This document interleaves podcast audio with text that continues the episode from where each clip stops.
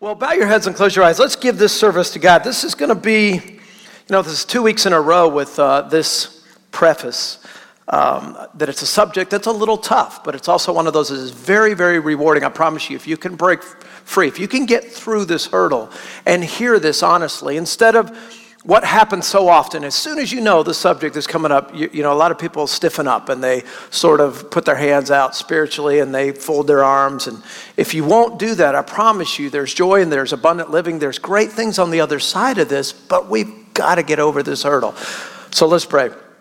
Father, we just give this service to you, Lord. Thank you for the worship, the opportunity, and the privilege to lift high the name of Jesus, Lord, who you sent and and gave. The greatest gift ever given is you departing with your son for a time, uh, Lord, that he could lay down his innocent life and pave the way back for us to be rescued and brought home, God. And we don't look at that and appreciate it for what it is, Father. And because we've sinned and chosen to go our own way, there are many barriers to that journey home to be with you, God. And today we're going to talk about one of them that's huge. And God, my prayer is that you'd break down the walls, like we just sang We'll go ahead and, and, admit this and own it and receive it and get through it. May we leave more transformed than when we came today in Jesus' name. Amen.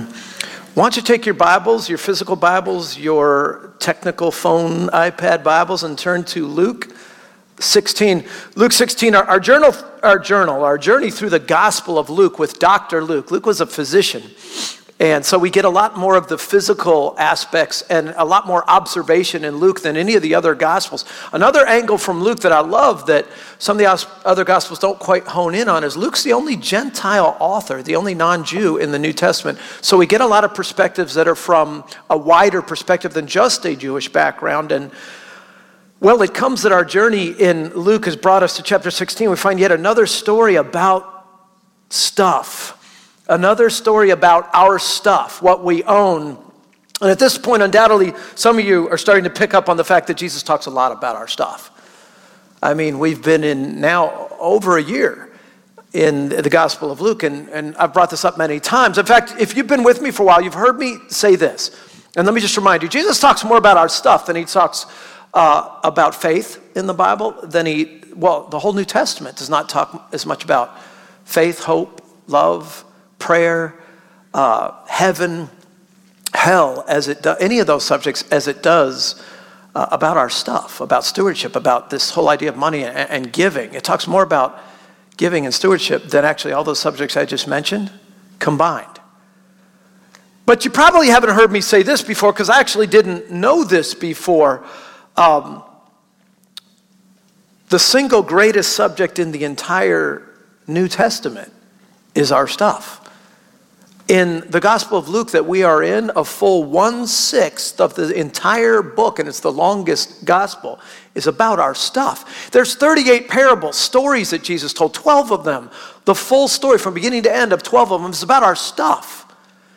I mean, when Jesus, when the Son of God talks about a subject repeatedly, more so than things that matter of life or death and eternity combined, we have to stop. I mean, logically, we have got to stop and go, why? Now, we know that, I mean, Jesus, when he walked this earth, he was basically homeless. He camped out. Uh, he didn't have a whole wardrobe of clothes. He didn't have a nice home, like I just said. He didn't have a lot of. So, obviously, this wasn't a get rich quick scheme for him. It wasn't a way for him to be able to talk about our stuff, and then hopefully some he'd say to the disciples, "Now you need to get everybody to send in a seed faith, and then we'll promise to multiply it ten thousand fold and send it back, and then we'll get rich." It's an incredible scam. It works all the time.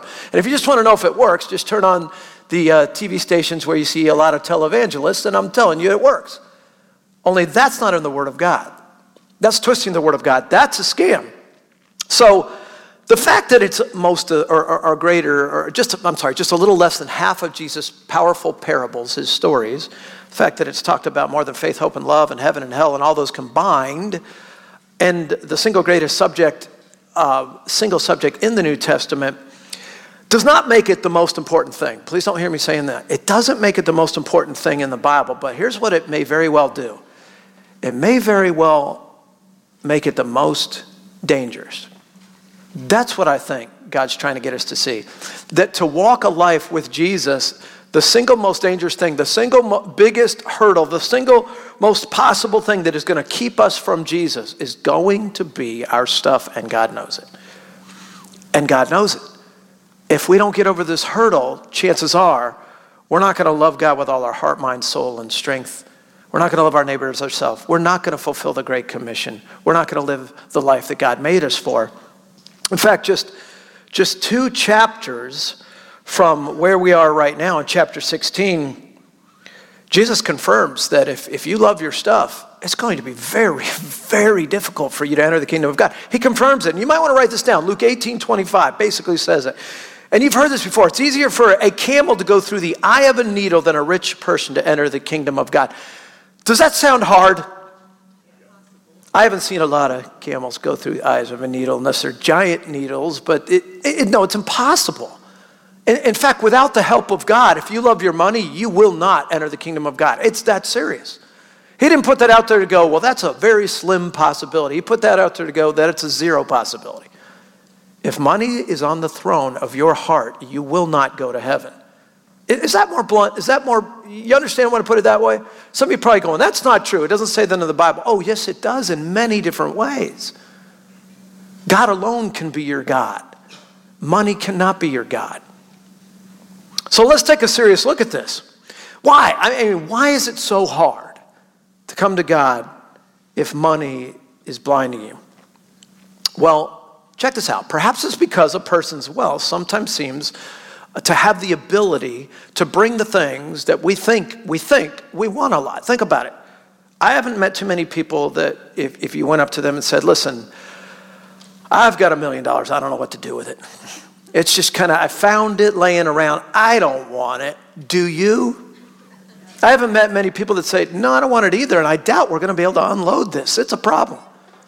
I don't know what we're going to do. Just, just throw it out. Maybe somebody will pick it up. No, everybody wants it. I haven't met too many people that say, no, I turned that down. I mean, we think we want it. Why? We think we want it because maybe money can make our life that if it's uncomfortable, money might make it comfortable, right? What else? Might money do? Not, why don't you tell me what your more immature neighbors think money might do? Go ahead, throw it out there. Not you, but you know them. What do you think? Money might do what? Make you more popular. Exactly. We can buy popularity. We wouldn't want to think of it that way, but it's very, very true. What else? Might make you happy. That's probably the biggest one. You're lonely, you're unhappy. I need more money. That'll make me happy. We don't often connect the dots and ask why. What else? Might make me more powerful, might make me more prestigious. I'm uncomfortable, I'm poor, might make me, obviously, it'll make me rich, it'll make me more comfortable. I'm insecure, I'm scared, I can buy bodyguards. And I mean, think about it. We think all the things that are bad about life can be solved most with money. More things you don't need, yeah. And guess what? That basically makes money. It makes money a functional savior. I mean, am I right? I mean, that's where it's a problem. It makes money a functional savior, where we say, you know, save me from my loneliness. If I only had money, I could, fill in the blank. Save me from my horribly uncomfortable life. If I only had money, I could be comfortable. Save me from my loneliness. If I only had money, I could be popular. And so the problem with money is it becomes a functional God, becomes a functional savior for happiness, good health, comfort, popularity, power, you name it. That's why it's such a hurdle. So we make it a goal to grab as much of it as possible. And the danger comes when we spend so much time and effort trying to grab hold of something that's so elusive and, and, has so many bad things attached to it if it's a God. And by the way, please don't ever hear me say that money's bad. You know, people misquote the scripture. The, you know, money is the root of all evil. Bible never says that. It says the love of money is the root of all evil. So let me put it the way that, that, that I think that is intended there. Making money a God is the root of all evil. Worshipping money is the, is the root of all evil. Actually, loving it is the root of all evil. Money itself is neutral, it's nothing. There are a lot of very, very godly people in Scripture that were very rich. Uh, Job was very, very rich, very, very wealthy. Solomon was very, very wealthy. David was very, very wealthy. Abraham was very, very wealthy. Go on and on and on. The list, and some people that were very, very godly, I think of Jeremiah, Isaiah, were very, very poor. It's, it's largely irrelevant. But money in and of itself is just neutral. But when you cross that line and you start loving it, it's not neutral anymore. You've put it on the throne of your life. It's basically a functional God. So when you grab hold of it, here's what a lot of people don't realize. When you grab a hold of money, you're like, I got it. No, you don't. It's got you. You don't have money.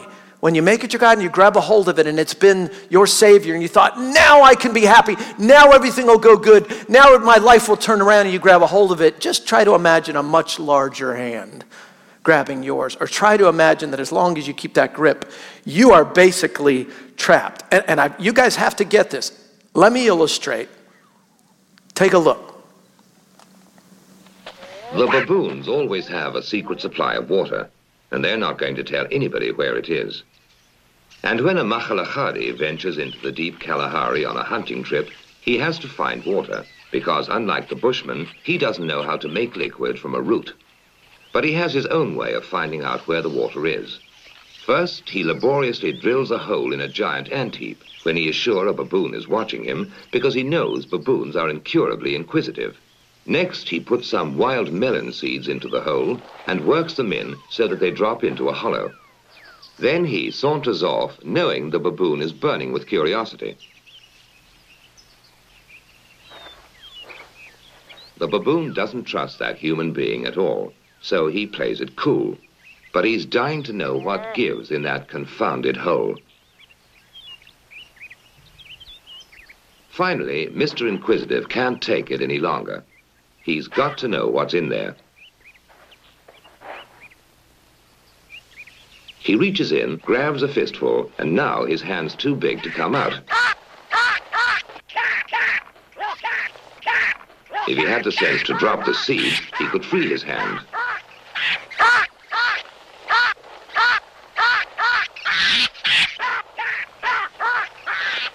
Now he lets go when it's too late.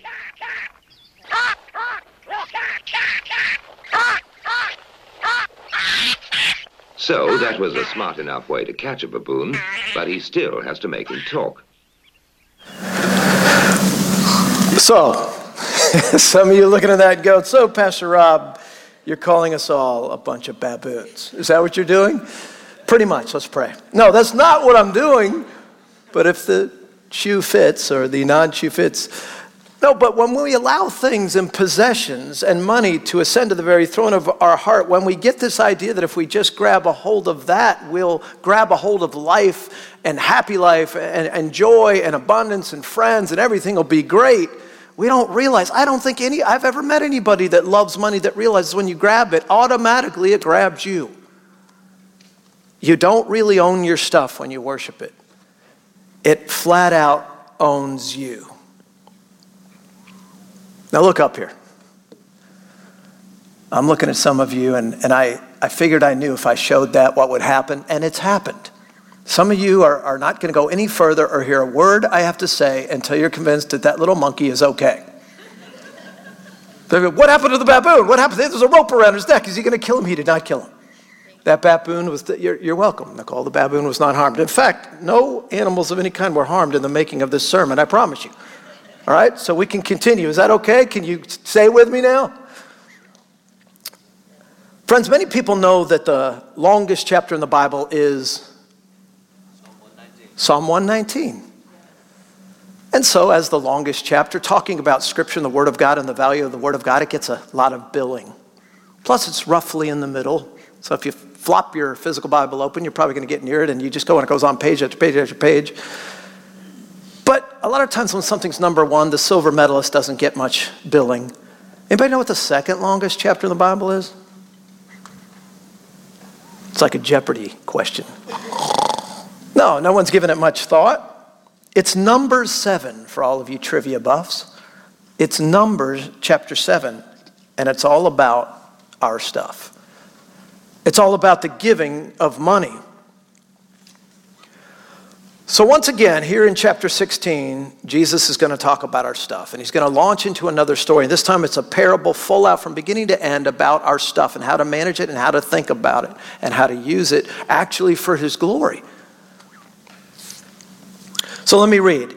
Jesus said to his disciples, There was a rich man who had a manager, and charges were brought against him, this manager, that this man was wasting his possessions. Verse 2. And he called him and he said to him, What is it that I hear about you? Turn in the account of your management, for you can no longer be the manager or the steward, some of your Bibles say. The other day we were at a friend's house playing a game called Origins. Have any of you played that game, the board game, or you know, it's got little cards? Anybody play that? Let me see if I can remember how. Nathan, I know you play it because you're this illustration. Do not play the game Origins with Nathan, my son uh, you know, it was a graduation thing, and there were a lot of teenagers there and a lot of parents and adults, and they got this crazy idea of playing Origins, and they heard that Nathan was kind of good at this kind of stuff. So they made sure that I go get Nathan. They were, they were, it was hard to find them. They were in a room studying the Lord's Word. No, they actually playing Black Ops, I think, you know, and so we got them and we convinced them to come in and play. And the object of, of the game is to take a, a saying and read it and then give the meaning. Like, here's a saying um, pay through the nose was one of them. And you're supposed to find out what is the origin of that? Where did that come from? And what it means, pay through the nose, is to pay an exorbitant amount, just to pay a huge amount for something. But that object of the game is not to define it. The object of the game is to say, where did this, that comes from this. So what everybody does who plays the games is they try to write a definition that sounds really, really good. And you get points if you, and you write your name to it, and then the reader will read these things, and you get points if people actually believe your lies. If people believe that what you wrote is the real definition. And if you're the reader, you get points if you can throw everybody off the real definition. And uh, it's funny because when Nathan was reading this, I knew that he was, I, I, if there's a shrewd way or a sly way to play this game, or if there's something, he's going to do it. And I knew that he would. And so when he's getting ready to read this, he's reading the real definition, and I didn't pick up on it in time, you know, stumbling over it. Well, the reader's supposed to write out the real one. He wrote it, so of course he can read it. But if you kind of read it and you stumble over the words and everything, people are going to think that's not the real one. And I remember he suckered a lot of people in and got a lot of points. And then when it was his time to write it, he wrote the most elaborate, incredible definitions. They sucked everybody in. Everybody believed it was the real thing. I mean, the real definition was far less appealing, was far less attractive, and got a lot of points that way. He's shrewd.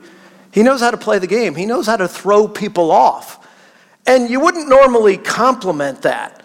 And here we've got a, a guy who's, now I'm not calling my son evil, but in this in this parable, you have a steward that basically is. He crosses the line, he's evil. He does things that are not good. And what's different about this parable than any other parable is that Jesus, God compliments him.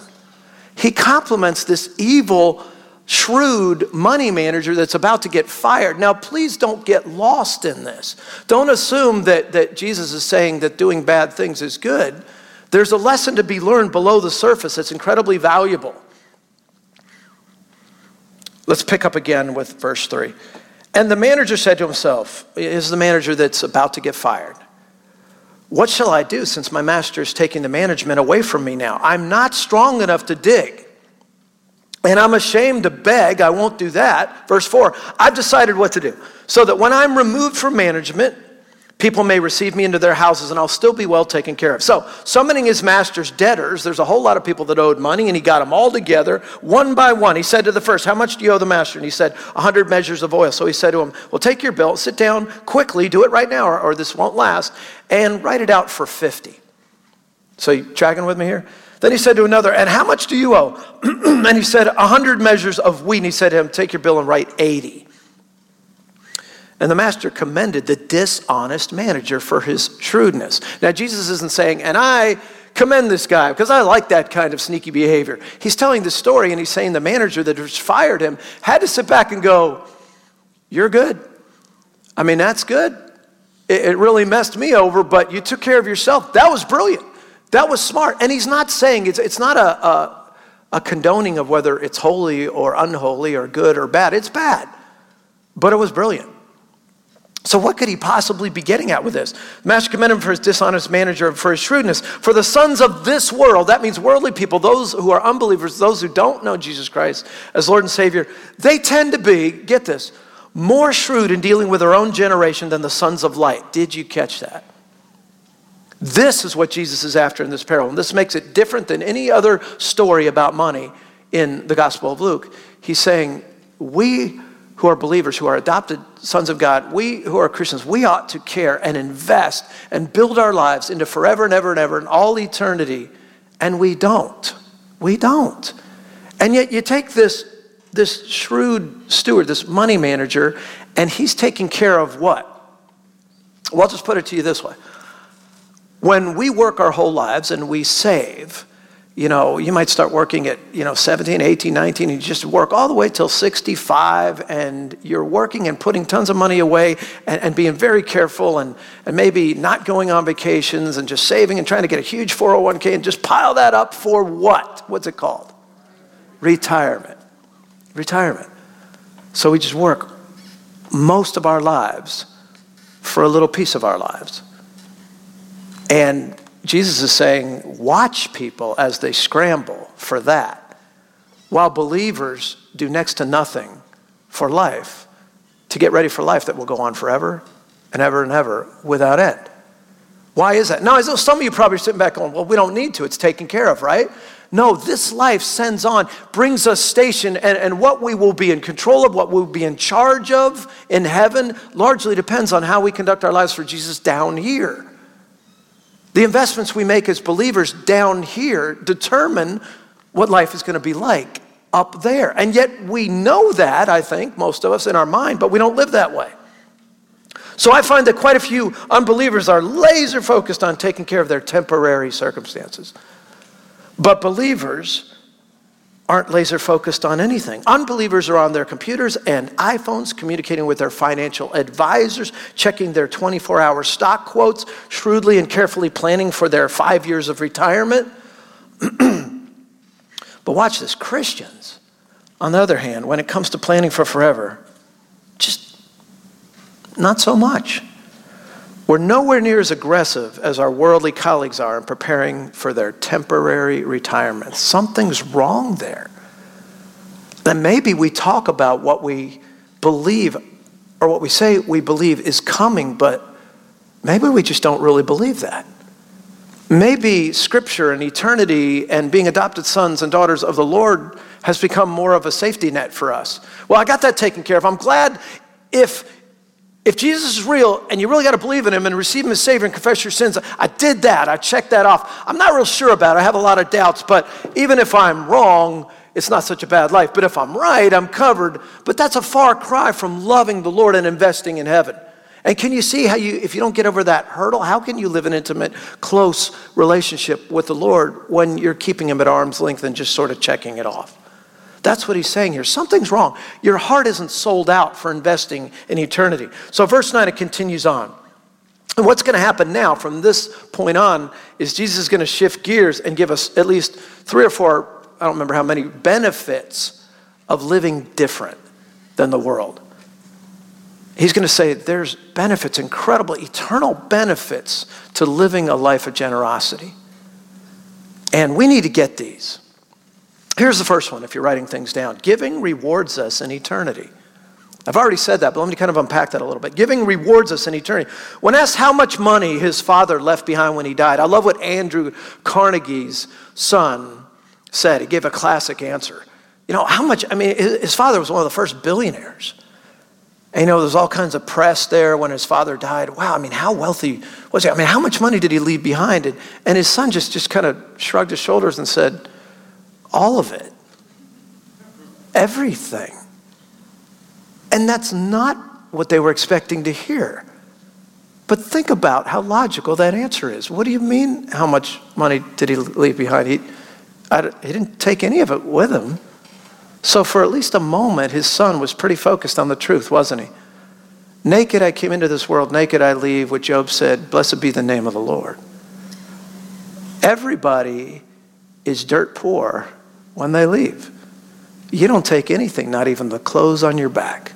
And then you'll stand before the Lord, and only what you sent ahead and invested in heaven will be waiting for you, or not.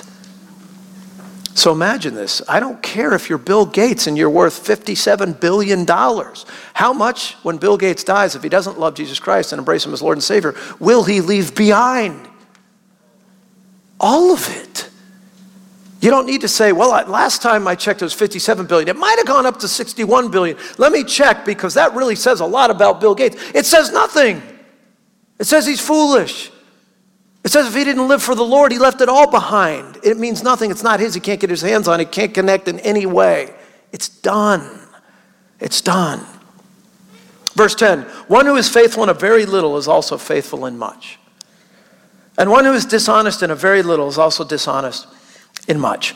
If then you have not been faithful with unrighteous wealth, who's going to entrust you with true riches? So that's the first thing. Number two, giving releases us in ministry. Man, I can't tell you how many, uh, over 20, 25 years, including Young Life and all of ministry, I can't tell you, this question just keeps coming up. I, I might as well get used to it. Pastor Rob, how can I know the will of God?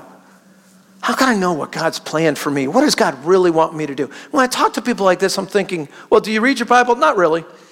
You spend any time in prayer? Uh, that's hard for me. Why? Uh, I'm ADD. I can't pray more than uh, 10 seconds. Uh, and you're wanting to know what God's will is for your life. Exactly.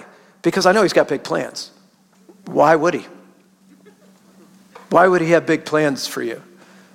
You don't have five minutes for Him. I would say back up. Get to know Him just a little wee bit, and perhaps He'll reveal His plans. But I can tell you some plans that He has for you right now plans to get to know you, and plans for you to get to know Him. So the first plan is listen to him, read his word every day, talk to him, pray every day. Develop into somebody who studies faithfully the Word of God. Develop into somebody who listens carefully with a spiritual ear and a discerning ear for the voice of God. And you'll get to know Him. And my goodness, the easiest thing in the world will be to understand what the will of God is for your life. But when you're asking without Him on the throne of your heart without even barely knowing him at all, I can just pretty much tell you he's not going to have any special will or plan for your life. It doesn't work that way. The alphabet starts at A, not Z. He's not going to start with, look, here's the great plan. Next week, I want you to know that at Panther Stadium, or what's it called these days? Bank of America. What's the name of that stadium? Bank of America Stadium. Who should I pick on today? There's Mark DeVita. Mark, Sorry, you sat up front. It's dark. I can see the, only the first few rows. Mark, listen, I want you to get ready. This is the voice of God speaking through Pastor Rob here. Next week on uh, Saturday night, Bank of America Stadium would be filled to the rafters. 77, 78,000 people will be waiting for you to share the gospel. You're the next Billy Graham. That's my will for your life. Next week it starts. You ready? Not so much? Gang, it doesn't start that way. And I thought maybe not ever, not really, but it, it doesn't start that way. Look at how Billy Graham even started. He did not start in stadiums. He started faithfully in the little things. He started praying a little bit and ended up praying hours a day. A faithful, dedicated person who spent hours in the Word of God and developed a relationship and a deep intimacy with the Lord that just over the years got closer and closer. And then those things grew. You don't start at the end. You start at the beginning. And yet it's the people who are, are so anemic and, and, and just starting, just toddlers in the relationship with the Lord that always want to know what's God's grand plan for my life? Well, I don't know, but I can pretty much guarantee that you're not going to know either until you start being able to stomach just the very basic milk of the Word and get started there.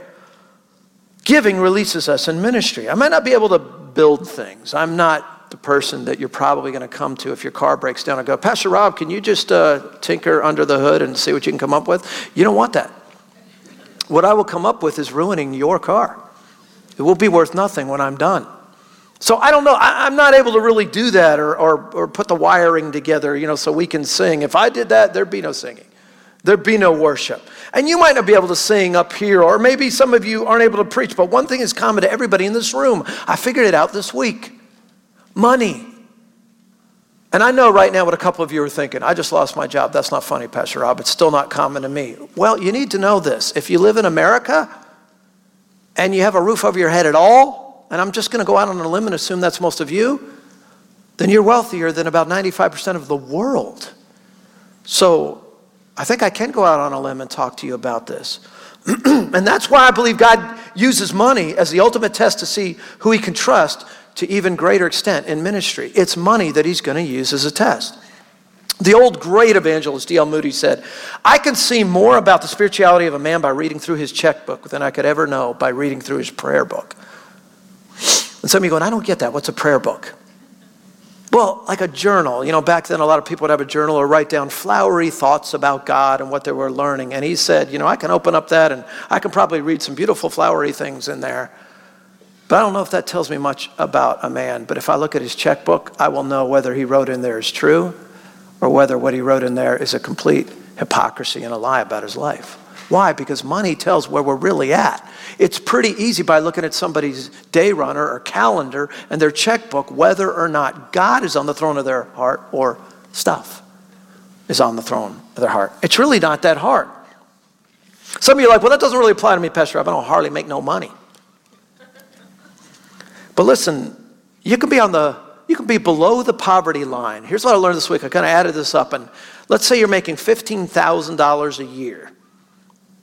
Okay, that's, that's, that's poor. That's the poverty line. That's below it in this country. Well, I added it up, and between the ages of 20 and 60 ish, and guess what? If that's you, and that's all you ever make, you will have been entrusted with more than half a million dollars in your life. Some of you go, well, I mean, if you put it that way, it sounds like a lot. Half a million sounds like a lot no matter how I put it. Jesus is simply asking, what are you going to do with it? When are you going to start? When's your heart going to kick in? If I can trust you in this area, then I know that I can trust you to do greater and greater things for my Father's kingdom. But if I cannot trust you, if I can't, and it proves over and over in your life, if you're not faithful with money, something is insignificant and even small amounts of it, I cannot and will not commit you to a fuller, more impactful ministry for my kingdom. Why would I do that? Why, let me ask you, why would God do that? Some of you get so upset with God. Why is so and so doing so much? I want to do that. I'm more talented. I'm more gifted. I could do more. Why him, not me? This is probably why. This is probably why. Because if you look at your life, I want you to answer the question silently in your heart Have you been faithful with little things? If the answer is no, and you want to know the will of God, start there. Verse 12, and if you have not been faithful in which is another's, who will give you that which is your own? And here's the third thing giving replenishes us financially. Now, that doesn't make sense to a lot of you. I know that. Going, wait, wait, wait, wait. You're just giving, Pastor Rob, let me help you with this simple elementary thing that you don't get, Pastor. Giving, it's out of my hands. When I give it away, I don't have it anymore, so how could that help me have it? Well, we've been entrusted with that which isn't really ours as believers. Let me just explain this a different way because we like to think of our stuff as our stuff. We even put that word in there, our. Well, that's an incorrect word. It's not. Literally, the Lord has put in our possession as believers the first fruits that belong to Him. If you want to know where I get that, write down Leviticus 23:10. Talks about first fruits, and it says, the first fruits are His, not ours. Some of you going, can you explain that last part? What? What's a first fruit? Well, it's also called the tithe. Oh, I'm telling Pastor Rob, I'm telling my mom and dad, you cussed. You said the T word. Anytime you bring it up, I've seen my parents, they get so upset. It must be a cuss word, right? You would think. You would think the way people react to it. The word tithe, though, just means, it's a math word. It just means tenth. Tithe, Hebrew word for ten, tenth. Therefore, the first tenth as first fruits of everything that we make, according to Leviticus 23, is God's, not ours. But, but I'm holding on to it. I, I see my paycheck. It's, but God says, that's mine. I'm going to let it sit in your greedy little hands, and I'm going to watch what you do with it but it's really mine. Make no mistake. Don't be confused about it. I own it. And by the way, God's bigger than you, and if He wants it, He can beat you up and take it, right?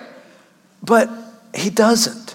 Because in this life, It wouldn't be love if it was forced. He's waiting to see will you love me back? Will you dethrone that stuff? Will you give it back? Will you realize you're a steward and not an owner, really? I'm the owner, you're the money manager.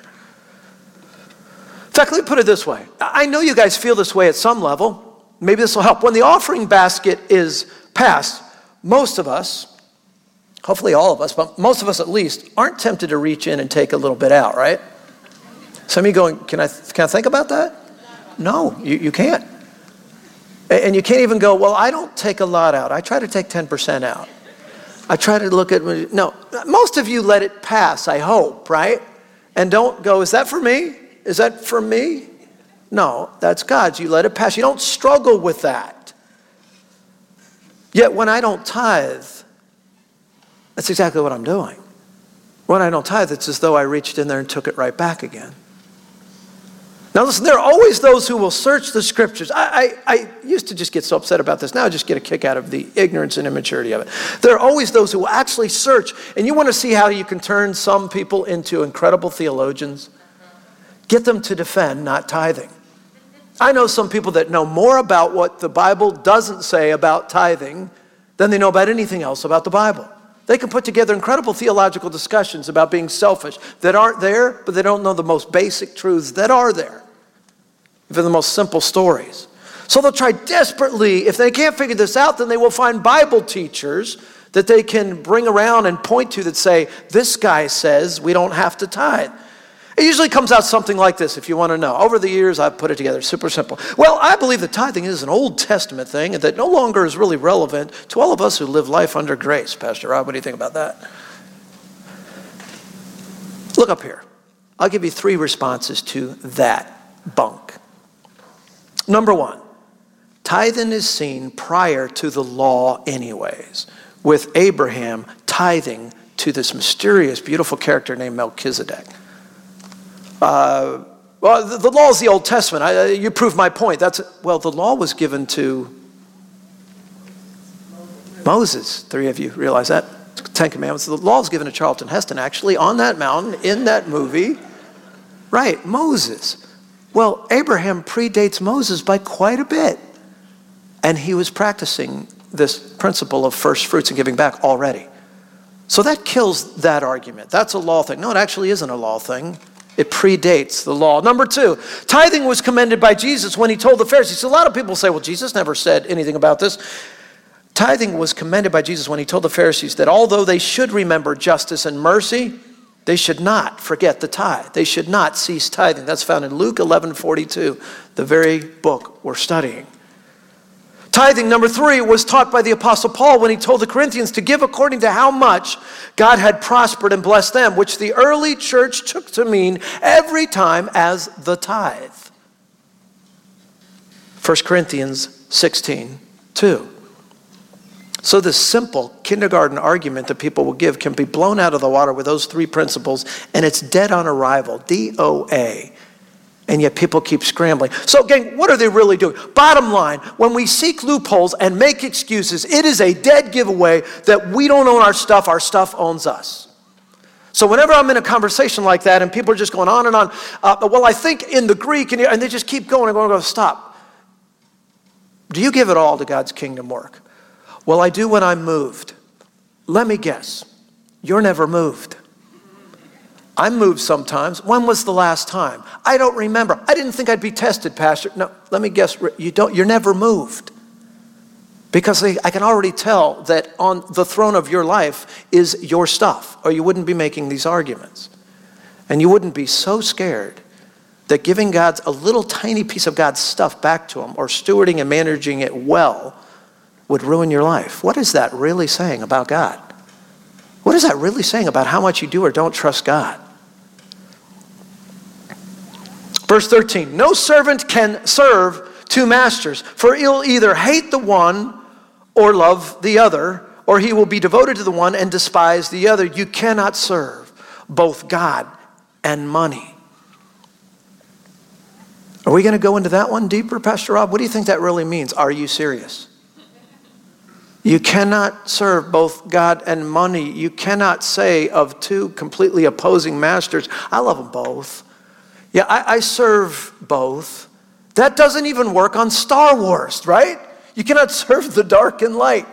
You cannot serve Darth Vader and the evil side. And the, even in a comic book, it doesn't work. It doesn't work in reality. It doesn't work in real life. And it certainly doesn't work with God. You cannot serve God and Satan. Yeah, but you said money's not bad. Uh, and I'm going back to that. Money isn't bad. I didn't say money, good or bad. I said loving it. And when you serve and love and are faithful to your master, there's some emotion attached there. You cannot emotionally have your heart given to two completely opposing points of view.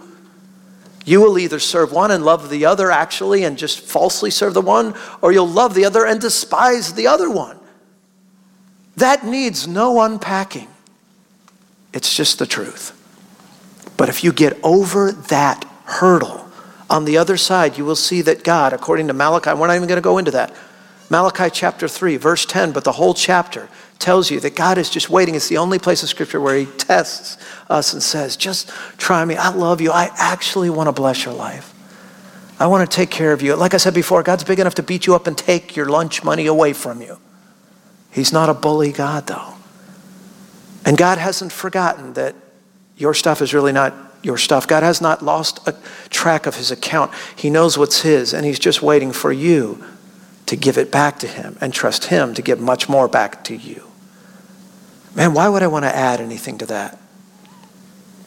It's that simple. It's that beautiful. My prayer is that many of you, even today, even starting in just a few moments, because we're going to get back to God right now, we're going to worship Him with our tithes and offerings. That you'll use that point right here and go, you know what? I have never lived like that. It ends today. I'll give you the first fruits. I'll tithe back to you. Your God on the throne of my heart, Lord Jesus, not my stuff. Let's pray.